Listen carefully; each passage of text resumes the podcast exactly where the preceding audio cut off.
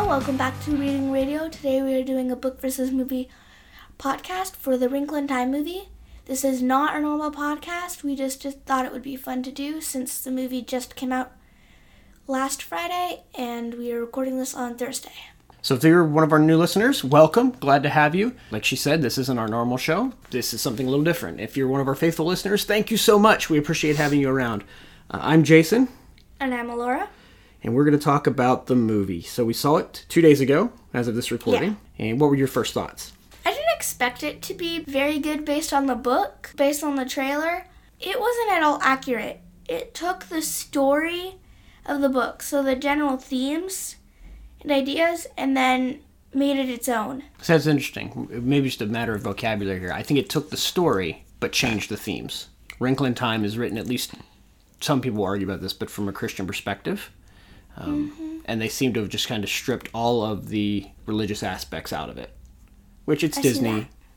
That's what I expect from them on some level, but the company, my understanding is the company that did The Lion, the Witch, and the Wardrobe is also owned by Disney, and they did a great job.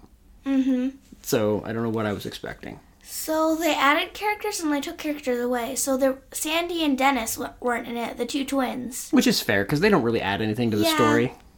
But they also added like a more main character in it. Who did they add? The bully, Veronica. Ah, yes. So there's this whole theme. Uh, I guess it should be understood since we're talking about the book versus the movie. If you care about being spoiled on either one of them, stop listening now. yeah, probably. we we expect our listeners to be smarter than that, so we shouldn't have to explain it, but we will just in case. So yeah, they added this whole bullying uh, story arc side Yeah. track thing, which it's really a popular thing in news today. People are very concerned about bullying. It's an important issue. Um, we homeschool, so you don't deal with it nearly as much. Although your sister can be a bully sometimes, I'm sure. so your little sister, uh, and so it might have been important to add that, but I don't know that it added anything to the story Yeah. along that same line, they also added um, Calvin's father being abusive. Yeah, that wasn't in it. But his mother wasn't the best. It said that. She was negligent. Like 'cause Yeah. there's, there's like twelve kids or something, so it was just There was a lot. yeah. No one she's no one paid attention to him, but no one was abusive towards him. Yeah. So they kind of added that too to give it more of a, a Mo- twist on that side. modern. Yeah, which is fine. I'm okay with updating certain things. Like you said, you picked always pictured it being an older, Mm-hmm. shit, which it was. It was written a long time ago. So to bring that into a modern telling makes perfect sense.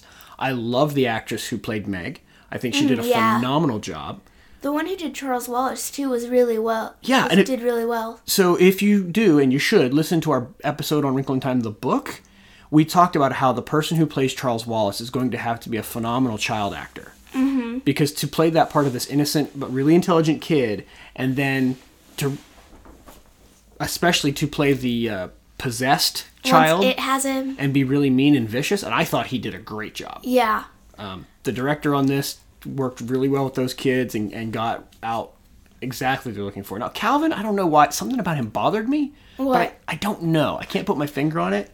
It's almost like he seemed too sappy or too, like he was just along for the ride. He had no agency of his own. He was just kind mm-hmm. of there.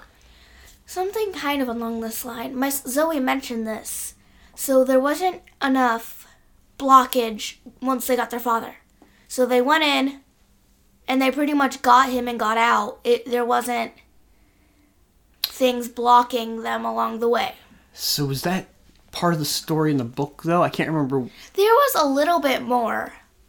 Didn't she leave, go to Aunt Beast, and then come Yes. back for her father? That was the worst part. Aunt Right. Beast was my favorite and they didn't have her in there. They did. There was, I told you there's a split second where the happy medium is showing her things throughout the universe, and he shows these weird things that look like lollipops almost. and he's, oh look, it's Aunt Beast, and that was it. It was just like a hat tip to people who've read the story. I know. But I really liked the part with Aunt Beast. I agree. I think that that was good, and I don't know how you bring out some of the thought processes.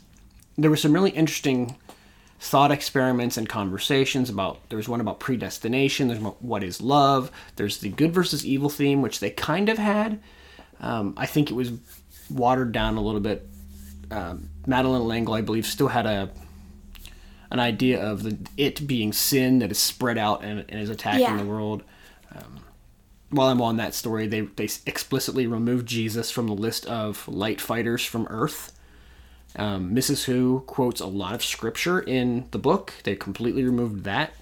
Um, although she was able to quote Gandhi and a few a few other philosophers from other religious backgrounds, left Jesus and the and those quotations out completely. I didn't realize that in the book, or at least I didn't remember it.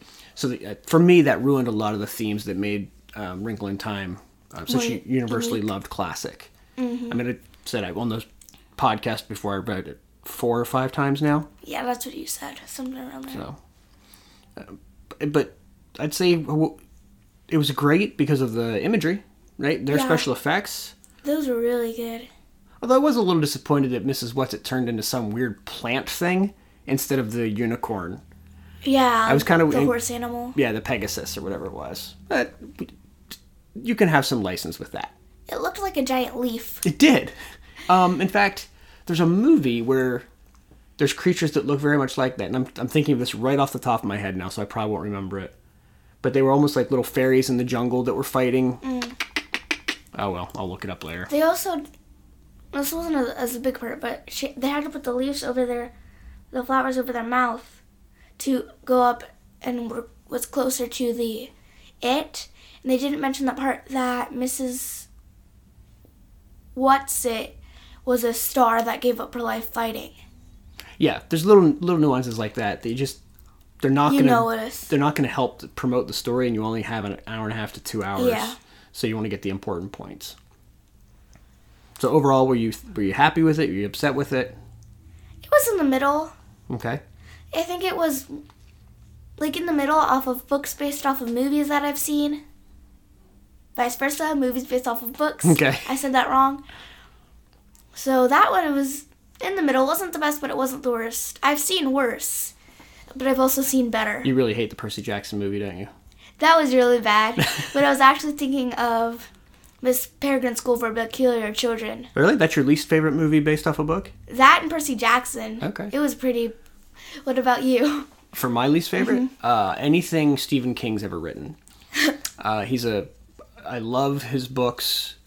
You can read them when you're 30, but no movie has ever done it justice because he does a lot of that background and nuance. Like he has background stories for all of his characters, and you get to go on tangents and read about that, and then they just take all that stuff out. Yeah, I see how they would do that. because they just have to they have to I, I jokingly say they have to take a tree and run it through the hollywood pencil sharpener and take all the branches off that make it interesting and just have the core of what it is and this one really felt like they were trading off the name disney could have made this movie without it being called a wrinkle in time Yeah. and they only made it because it was trading off the name wrinkle in time mm-hmm. i don't begrudge Madeleine L'Engle i don't know when she sold the rights to the movie although i remember reading that she because of the themes in it, she couldn't sign the normal Hollywood contract because they give the producer or the director rights to modify the story and whatnot. She refused to do that. I don't know what happened that it got to this point or if she actually approved this piece. Maybe she did. I haven't done that research. Ah. Yeah, it wasn't the best, but it wasn't terrible. Thought not based off of the book, it was pretty good though. Yeah, it was just The a movie, effects and stuff. it was average. I'd have been like, oh, this is kind of cool. But Yeah. because I went into it like wanting to see A Wrinkle in Time, I'll tell you what I did like. What? The scene with all the kids bouncing the ball. So that's an iconic scene for Wrinkle in Time. How did they do that? Though that's my question. If, did they? If they either did it CGI? I think they bounced it one time together and they kept making the tape go forward and backward. Because if you watched it, it's it just looked odd. Almost like if you were to take a video of, of somebody doing something, um, you may not know this in some special effects t- to get things to fly off properly or, or sorry to fly onto things properly they'll actually pull it off and just play the tape in reverse Oh, so it goes back onto a hat goes back onto your head or something. So I think they bounced it and then just played it back and forth. So they were all they only had to get the bounce right one time. that would still be really hard to do. I think it would. And they skipped out that one boy that was bouncing it his own way, then was being tortured when they found their dad. Yeah, they took out that whole reprogramming issue. Yeah, There was there they was made it seem like it was like completely normal for them to be doing it. Uh, like they were computers being programmed to do that. yeah. So I didn't even think about this, but the, the whole thing about Camazotz, I always felt as a kid that makes it evil was the fact they're forcing everybody to conform. Yeah, you are all going to be this same identity. And being such the rebellious individualist that I am, I hated that whole concept. I never want. I ne- I will hate things that everyone else loves just because kind of attitude. And so the idea that they would force me to be this little mold of somebody else gave me nightmares, which is why that scene has stuck with me for the 30 years since I originally read the story. But they completely cut that out. Yeah, they cut out all of that. Re- you know, you, you don't want to be reprogrammed, do you? Every time they interacted with an adult, so they really didn't. Other than the fact that it captured her father, what was so evil about Camazotz? What was so bad about it? Yeah. It was a little creepy. It could have been completely normal on that planet for them to all be doing the same things. Hmm. I guess the woman kind of stepped out of line talking to them.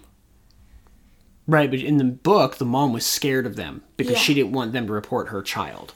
Not like they would have known, but she didn't know that they wouldn't have known. Right. That's interesting because that whole idea was pulled out. I have to think on that a little bit more. All right, so this is a bonus episode. I don't know where we're going to go with it. We, if we, we can be it. done. We can be done. Uh, if you like, if you really love the book, I don't know if you want to see the movie. Final recommendation. If you just need something to go out and do, it's well done. Um, the the women who play the misses are all uh, all very accomplished actresses.